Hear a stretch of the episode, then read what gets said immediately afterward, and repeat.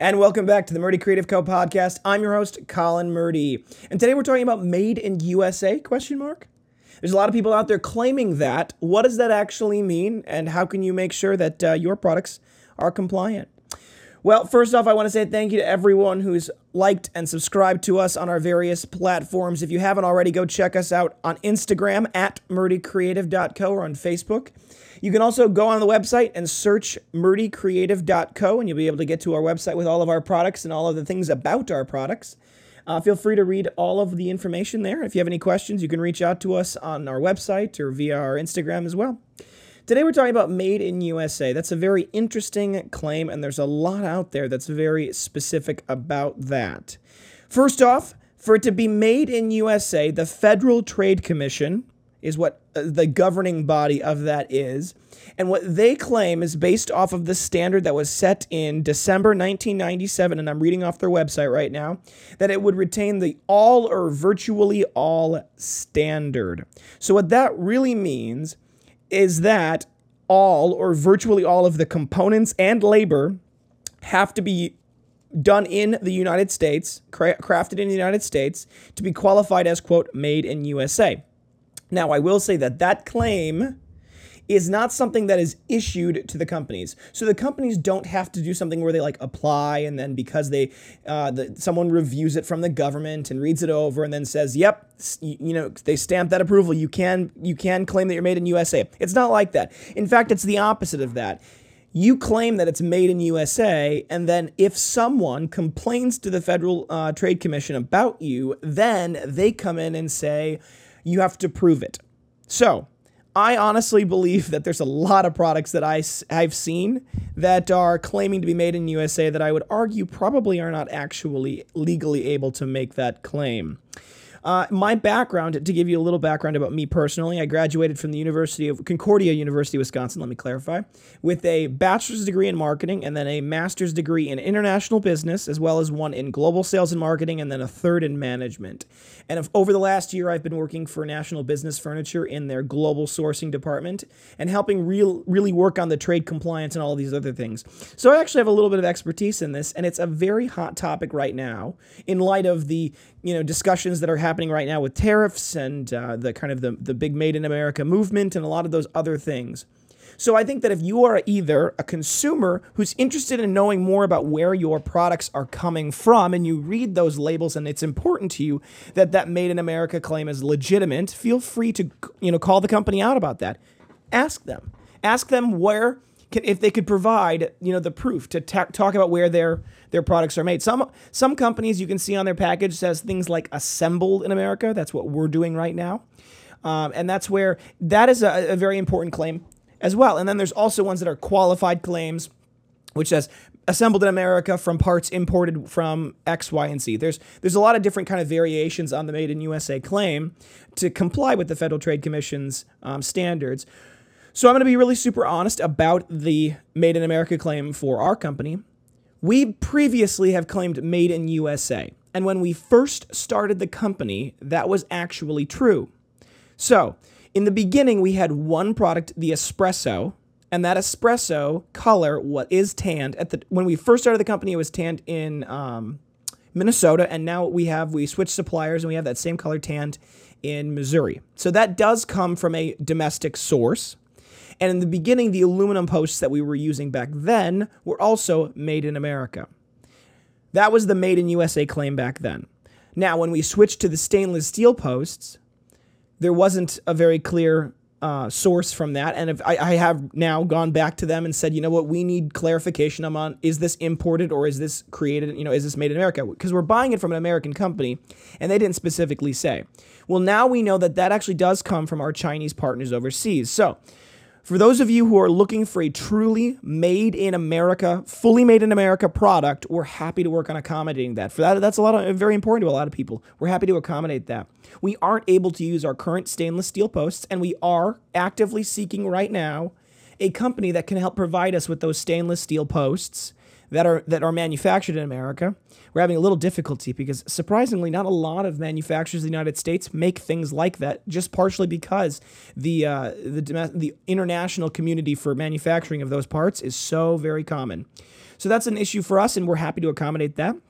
Our leather, the uh, espresso and the warm ash, are both tanned in Missouri, like that, like I previously stated. Um, the uh, the shale and the I don't want to get this wrong. The shale and the merlot come from uh, tanneries in Mexico, and I believe the Titan Black comes from a Canadian tannery.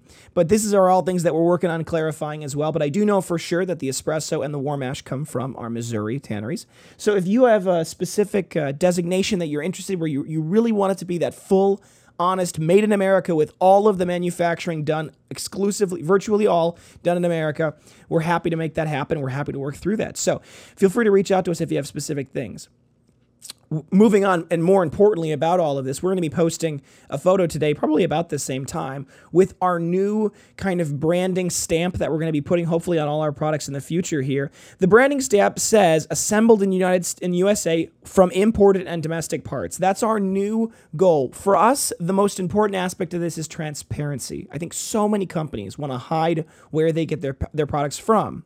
And I think there is a bit of a stigma out there about, you know, products that are have foreign components in them. I understand the the desire for for us to kind of say that we want to take pride in our nationally created things, and I'm absolutely right there. I, you know, I'm the first to say that it's I'm proud to be an American. But I will say that there has been a shift in this country over the last century where manufacturing and the rise of the industrial revolution was was mostly done in our country, and I think World War II was a big uh, big boost in in manufacturing domestically because we were kind of the leaders in that industrial movement. I think what ended up happening is, is, as global trade became more prevalent because of the rise of the container ship and because of the rise of the standard cargo container, which were amazing, amazing innovations. What that allowed us to do is it allowed us to shift certain aspects of manufacturing closer to the sources in which some of those materials were mined. For example, there's a lot of steel manufacturing in China and Canada, in part because there's a lot of the iron ore mines that are required to create the material. And shipping materials, particularly things like iron ore, where it's incredibly heavy and there's not a lot of iron that makes the steel in the ore itself. So you're essentially, if you were to say we're gonna we're gonna mine that iron ore out of the hills in Cal, you know, in, in Canada, but we're going to ship that down to California to become smelted into the, the steel that it will eventually become, you're essentially shipping a lot of wasted weight, and that's ex- incredibly expensive. So, an important aspect of manufacturing for us, particularly in our little company, we still we pay a lot of shipping. We actually have in our accounting books a specific line or a specific designation for things where it's shipping to the headquarters for manufacturing and shipping out, just for us to be able to keep track of that. And I I was amazed. I've been amazed at how much of the cost of our of our goods comes from the fact that it's not it's not a local group. And we've been looking at that. We've looked at uh, our tannery in Milwaukee. We've looked at having it cut in Muskego, Wisconsin, and these are all things we're working on evaluating, uh, just for our sake, to have it uh, have it be all manufactured, all made in America. And, and these are transitions we may make in the future. But these are all cost things. And for me as well, I want to be able to make sure that I can provide you, the consumer, with the best product at the best price. And so for us, a lot of that, how that's manifested is we look very, very, very specifically and very diligently at the quality control in place. So even though it may not be necessarily tanned in the United States, our leather that comes from our uh, Canada and Mexico sources, we hold them to the same standards of quality that we hold all of our American tanneries to. It's got to be the absolute best. And they've been very good about being able to source that and supply that. And we're working to make sure that that always is the case. Same thing with our steel posts. We're constantly working on improving this. But for us, the most important honest is part is honesty and transparency with you guys and being able to share, make sure that our community knows. So, if you'd like something made in America that specifically has that made in America designation, that's not just assembled in America, but comes from American parts, please reach out to us. We're happy to make that happen. We're happy to work with you on on getting uh, a special, you know, that that will require a, a, certain price point, a special price because of the the premium on making that happen, of course. But we're happy to work on ac- accommodating if that's important to you. A little bit of our, uh, our I'm going to try to keep doing the uh, hashtag a day in the life.